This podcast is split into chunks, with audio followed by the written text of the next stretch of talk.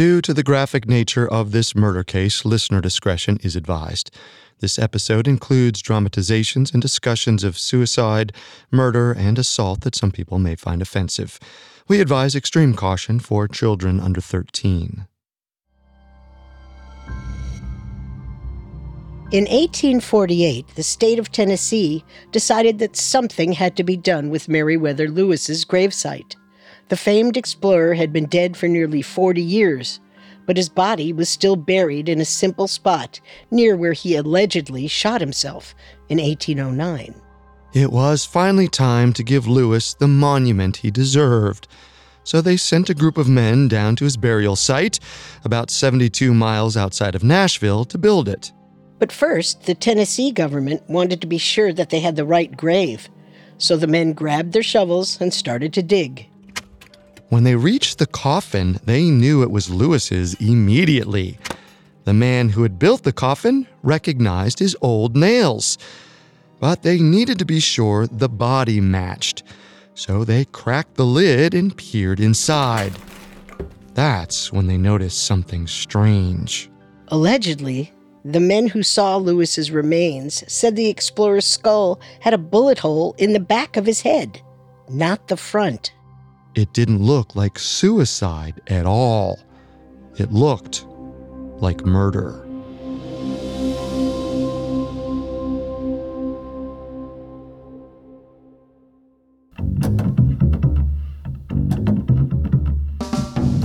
This is Unsolved Murders True Crime Stories, a Spotify original from Parcast.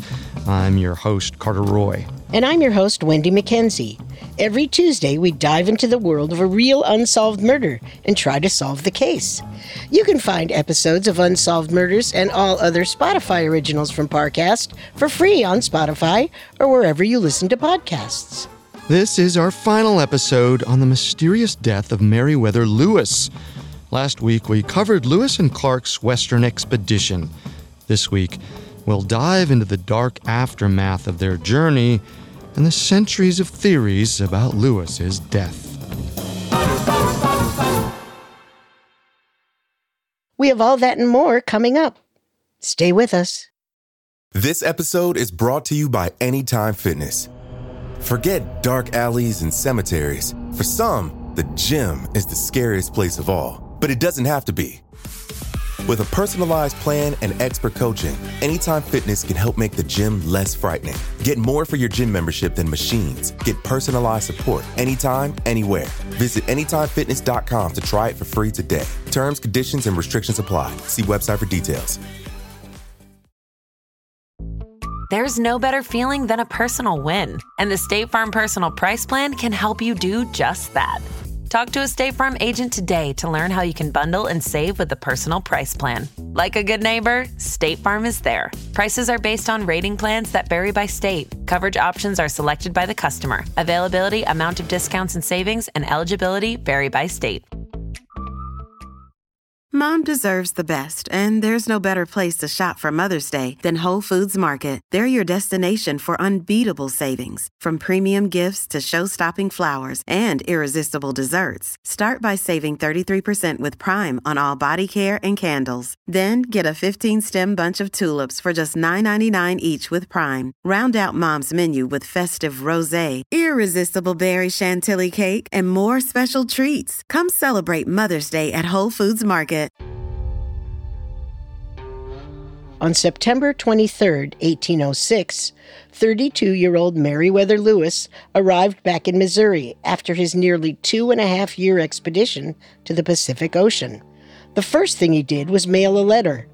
In it, he excitedly told President Thomas Jefferson that he was alive, and his two and a half year journey had been a success. Well, almost. Lewis opened his note by saying that he had not found Jefferson's fabled waterway connecting the Atlantic and Pacific Oceans. The Northwest Passage had turned out to be a myth.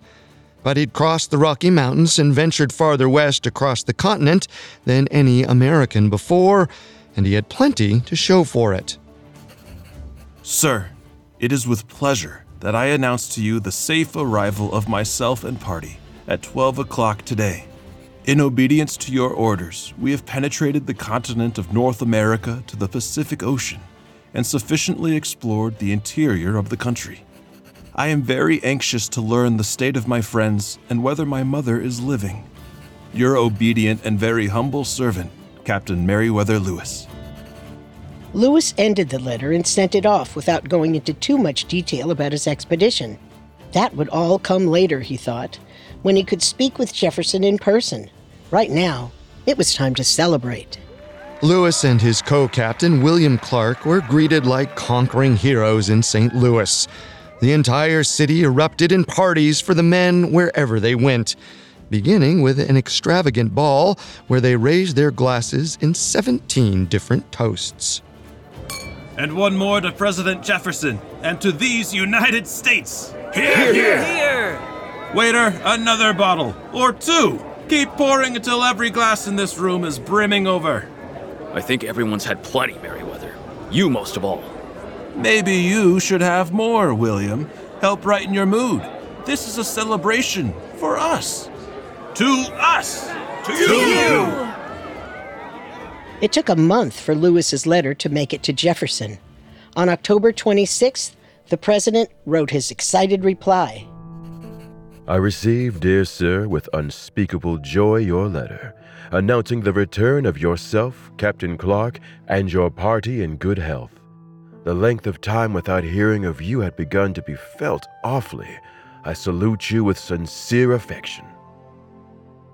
Jefferson assumed that by that point, Lewis was already on his way, so he mailed the letter to Charlottesville, Virginia, hoping it would beat Lewis there. But Jefferson likely didn't need to worry. Meriwether Lewis was traveling almost as slowly as he had during his Western expedition. It seemed like everywhere he went, people wanted to talk to him, and more often than not, share a few drinks. Meriwether Lewis was happy to oblige. Lewis finally made it to his family's Virginia plantation by mid December and settled into a welcome reunion with his mother, Lucy. For the next two weeks, Lewis told the woman who first taught him about the outdoors everything he saw during his journey west.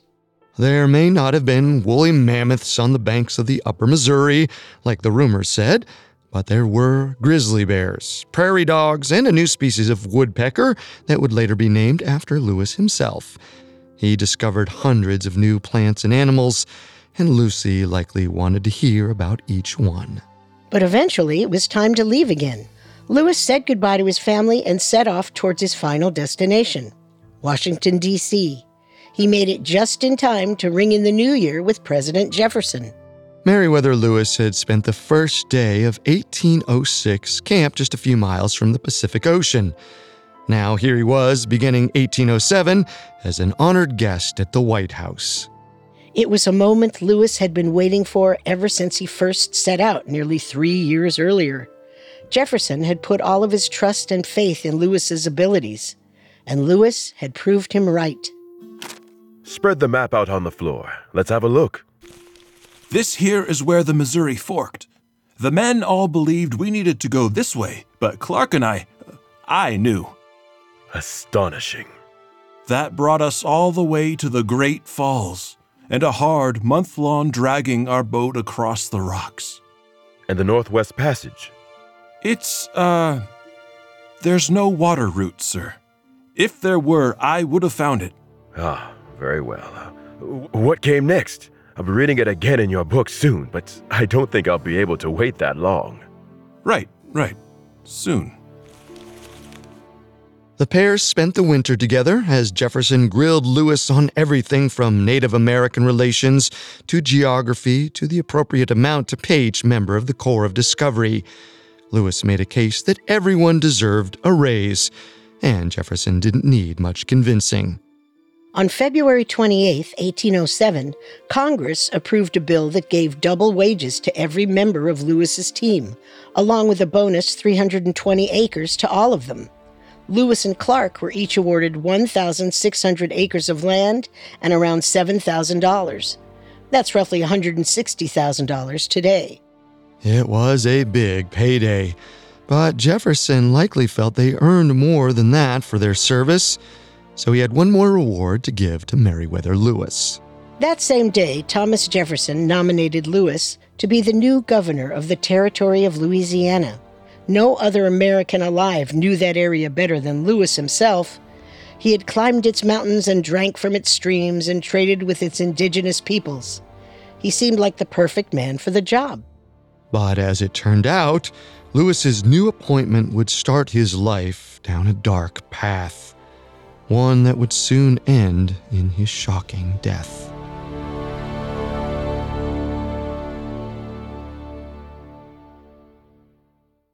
Coming up, we'll explore how Lewis's drinking and debt spiraled out of control after his return to civilization.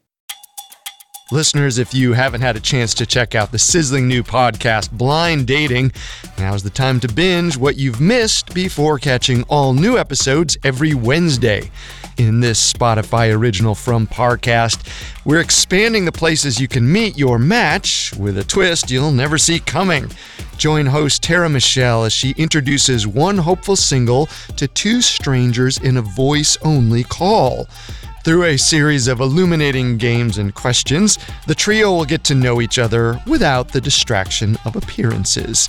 But once the cameras are turned on, is personality still enough for these strangers to fall head over heels? Or will they say farewell?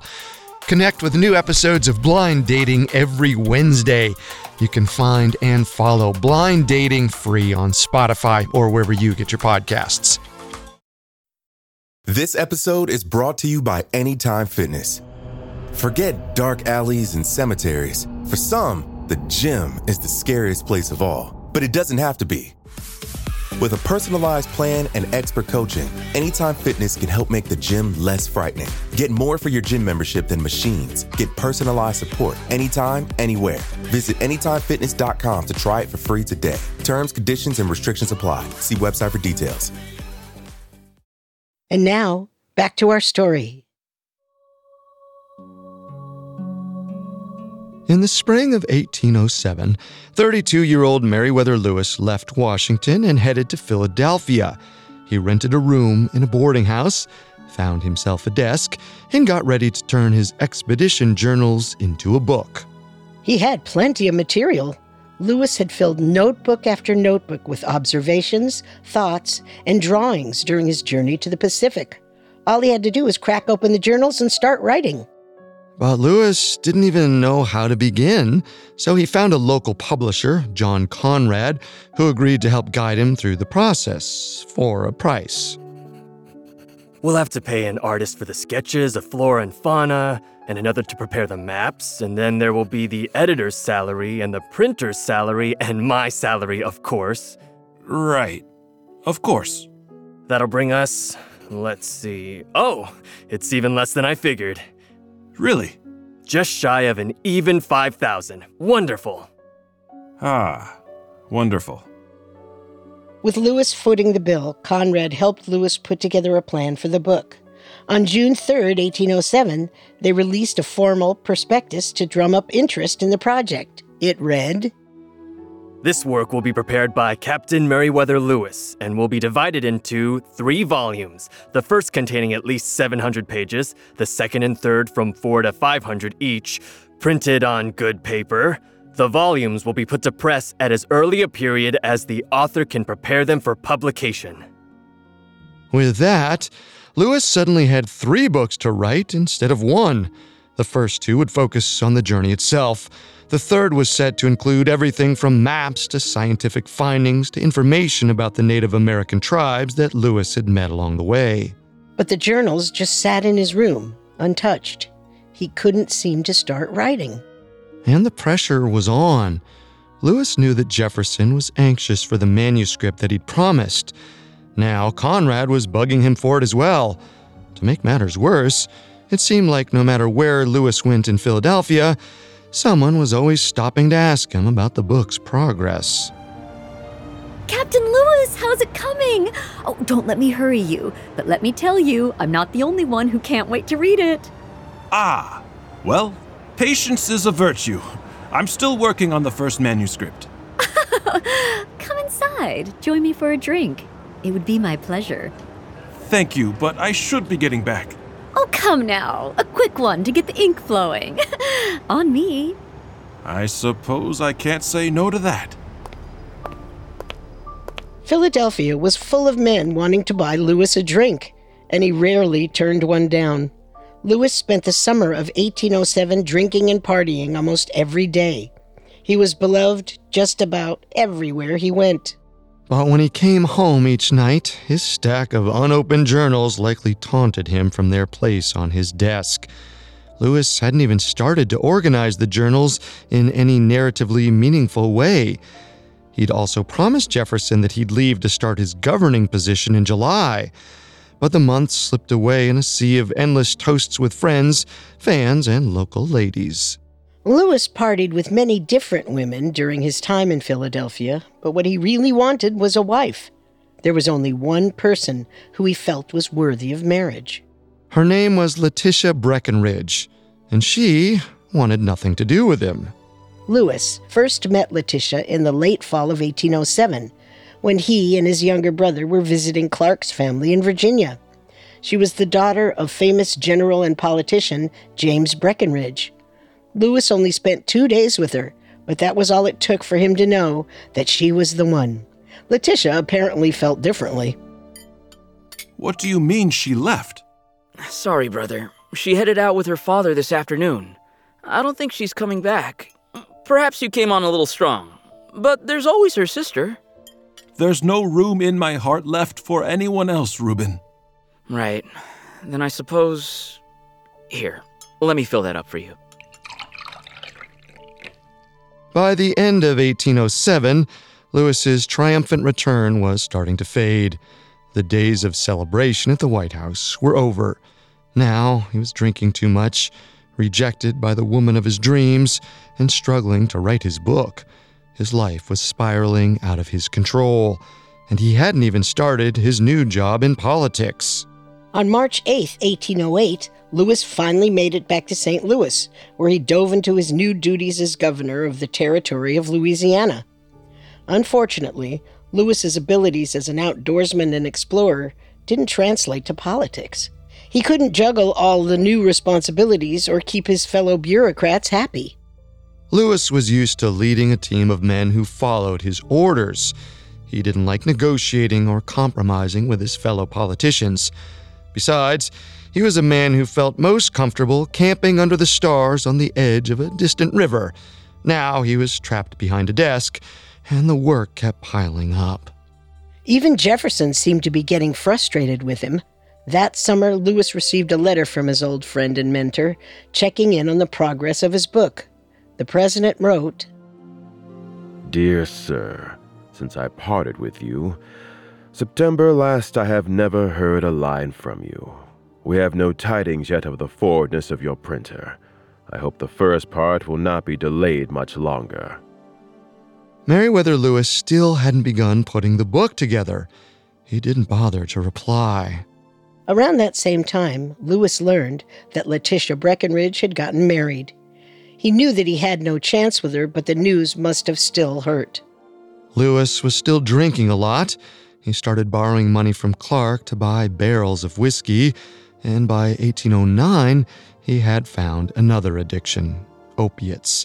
He was taking opium every night and sometimes in the mornings before he headed off to work. He said it was medicine that helped with his bouts of malaria. The man who once tamed the wilds of the Western Territory now struggled to hold his life together. In the summer of 1809, everything fell apart for good. August 18, 1809, was Meriwether Lewis's 35th birthday. It was also the day he received a letter that would change his life forever. It was from the Secretary of War. Since he'd returned back east, Lewis had been spending the government's money without authorization. That was likely fine when Jefferson was president, but now James Madison was in charge, and he refused to pay. Lewis would no longer be able to use the U.S. Treasury as his own bank account. Suddenly, Meriwether Lewis was on the hook for thousands of dollars he'd promised to people all around America. And since he still hadn't managed to write his book, he didn't have the income to pay it back. So that fall, he set off to Washington, D.C. to make a final plea to the government for help. He never made it that far. Man overboard! It's Captain Lewis. He must have fallen in.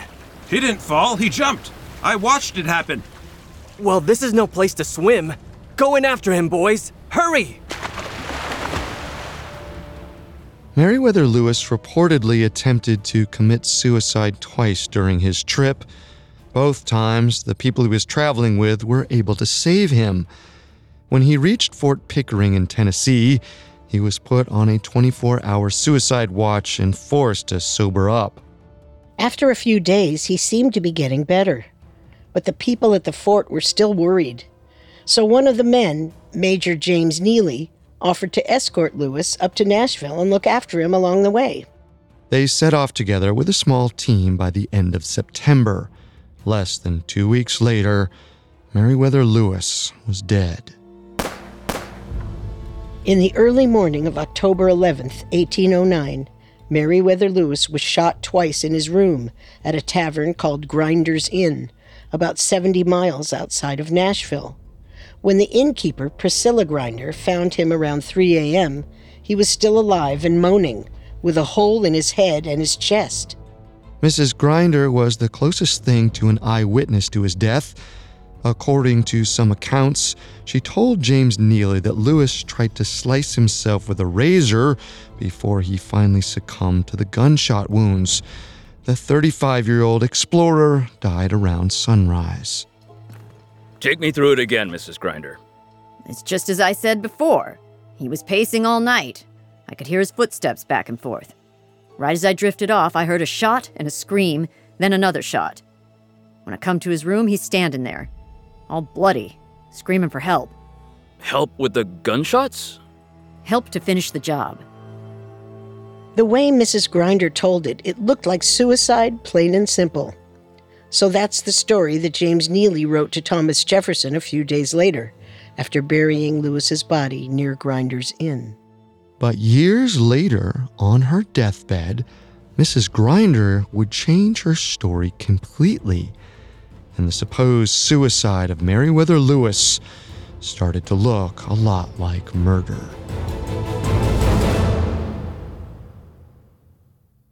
After this, we'll explore the various murder theories and potential killers.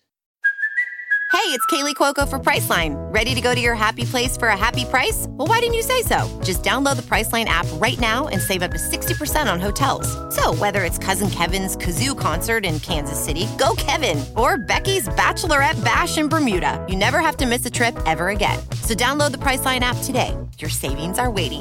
Go to your happy place for a happy price. Go to your happy price, Priceline. I'm your inner dream monologue, and you're fast asleep, so I'll be quick. Great job using the Colgate Optic White Overnight Teeth Whitening Pen before bed. When used as directed, it gives you a visibly whiter smile in just seven days. So while I fly and talk to animals, you're removing teeth stains with ease. Sweet dreams. And when you wake up, keep on living life to the brightest. Colgate Optic White. Find it at all major retailers. And now back to the story. In the fall of 1809, Thomas Jefferson was still settling into his new routine in Virginia. It had only been a few months since he'd handed the presidency over to James Madison and moved out of the White House. Now he was back at Monticello full time. Jefferson was still adapting to the relatively quiet life of retirement in November when he received a letter from a man named James Neely. The former president tore the letter open and was shocked by the first handwritten line.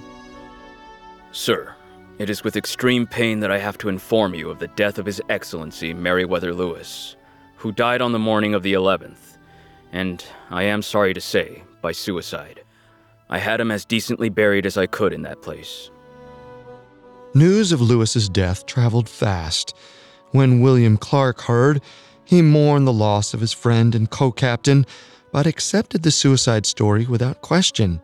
Jefferson did too. The former president had known Lewis nearly his entire life and had seen him struggle with depression, which Jefferson called hypochondriac affections, for years. Jefferson would later write While he lived with me in Washington, I observed at times sensible depressions of mind. And about three o'clock in the night, he did the deed which plunged his friends into affliction and deprived his country of one of her most valued citizens. But not everyone was so quick to accept that narrative.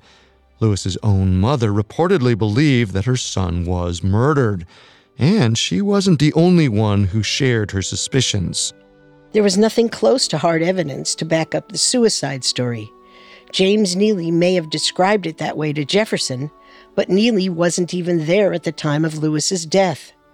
According to his own words, he arrived sometime after the incident. The closest thing to a witness was the innkeeper, Priscilla Grinder, but she said she only heard the shots. By the time she got to Lewis's room, he was already moaning in a pool of blood. Still, Grinder's report of the night did seem to confirm that Lewis was distraught and tried to kill himself. But decades later, in 1839, Mrs. Grinder shared a very different version of the story. Oh, Shh, Ma, it's all right. The doctor's on his way.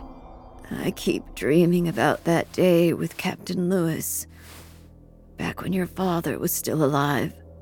The night of his suicide? I can't imagine. It must have been awful the way he shot himself in the head and then the chest. Shot himself? He didn't shoot himself. Those men shot him. Which men? The two or three men on horseback who he challenged to that duel. He was so brave. He had his pistol out, ready to go, but the men. The men. Ma? That was just the first problem with the suicide narrative. In 1848, only a few months from the 40th anniversary of Meriwether Lewis's death, the Tennessee government sent a committee to Lewis's burial site to finally build him a proper memorial. They allegedly exhumed his body to confirm that they had the correct grave and were shocked at what they found. This is the coffin, all right. I recognize the nails. This is Meriwether Lewis, or what's left of him. But look at the skull. I think I've seen enough. We know it's him. Let's bury him. No, look! Lewis shot himself, right? Of course. Now let's just nail the lid back on and. And how do you explain the bullet hole in the back of his head? Apparently, that was enough to throw the whole suicide story into doubt. When the committee erected the monument and filed the report to the state of Tennessee, they included this stunning line It seems to be more probable that Lewis died at the hands of an assassin. But it wasn't until the 20th century that the idea that Lewis was actually murdered started to gain traction. As historians and researchers dug into Lewis's life and death, many began to piece together new theories. He was killed in a robbery gone wrong. The Natchez trace was dangerous. He was suicidal. The syphilis had moved to his brain. It's always syphilis, syphilis, syphilis with you, Ted. Prove it wasn't. Prove it was. Clark did it! William Clark had him killed! What did you say? Sorry, I just wanted to add something to the discussion. Clark was his friend. He would never have.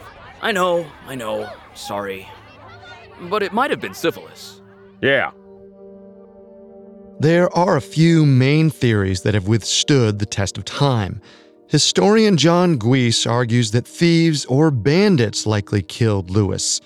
Some blame Neely, who supposedly stole a few of Lewis's possessions after his death. Others think that Mrs. Grinder's husband may have played a role, and that Lewis struck up a secret romance with the innkeeper's wife. And the theories just keep getting more wild and bizarre from there. Kira Gale, author of Meriwether Lewis, The Assassination of an American Hero, and The Silver Mines of Mexico, places the blame on a crooked general named James Wilkinson. According to Gale, Lewis likely stumbled on Wilkinson's corrupt land deals, and Wilkinson had him killed to protect his secrets. The 1994 book, The Jefferson Conspiracies, even tries to make the case that the president himself was somehow responsible. It reads more like historical fiction than anything else. But no matter how convincing or ridiculous any of these theories are, they're still only guesses. The only evidence that could actually solve the mystery is buried in Tennessee, under Meriwether Lewis's stone monument. That's why a group of Lewis's descendants are now fighting to have his remains exhumed one final time. In 1996, a coroner's jury in Tennessee agreed that Lewis's body should be exhumed and examined to put an end to the 200 year old speculation.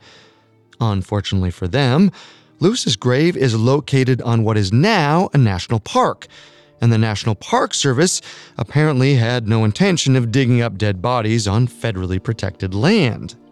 Lewis's descendants have been working to change the Park Service's mind ever since. On July 8, 2009, dozens of members of Lewis's family held a press conference in Washington, D.C., with a plan to put pressure on the Park Service. Meriwether Lewis was my great great great great uncle.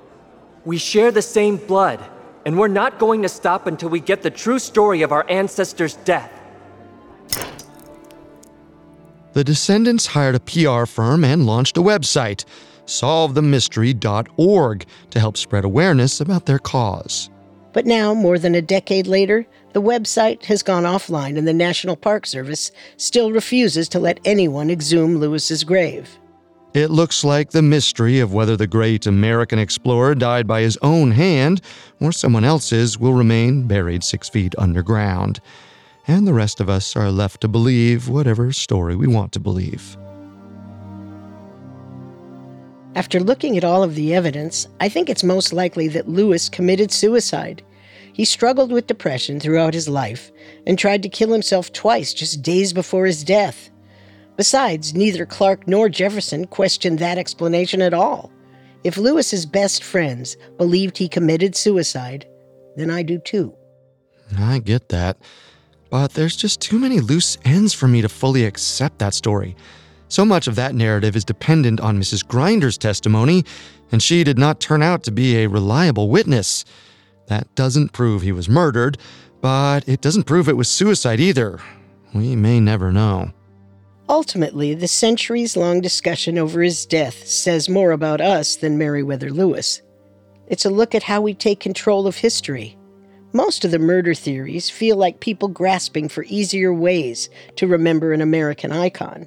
But acknowledging his struggles with depression or potential suicide doesn't mean he wasn't brave or heroic. It's part of what makes him that way. To truly honor Meriwether Lewis, we have to accept who he really was an ordinary man who managed to live an extraordinary life.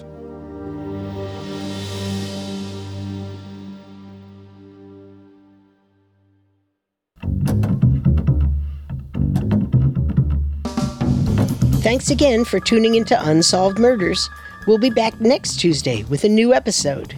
For more information on the death of Meriwether Lewis, amongst the many sources we used, we found Undaunted Courage, Meriwether Lewis, Thomas Jefferson, and the Opening of the American West by Stephen Ambrose, extremely helpful to our research. You can find all episodes of Unsolved Murders and all other Spotify originals from Parcast for free on Spotify. We'll see you next time. If we live till next time. Unsolved Murders True Crime Stories is a Spotify original from Parcast. Executive producers include Max and Ron Cutler. Sound design by Michael Langsner, with production assistance by Ron Shapiro, Carly Madden, and Isabella Way. This episode of Unsolved Murders was written by River Donahue, with writing assistance by Giles Hofseth, fact checking by Bennett Logan, and research by Mickey Taylor. The amazing cast of voice actors includes Tom Bauer, Bill Butts, Eddie Lee, Harris Markson, Laura Faye Smith, and Jen Wong. Unsolved Murders stars Wendy McKenzie and Carter Roy.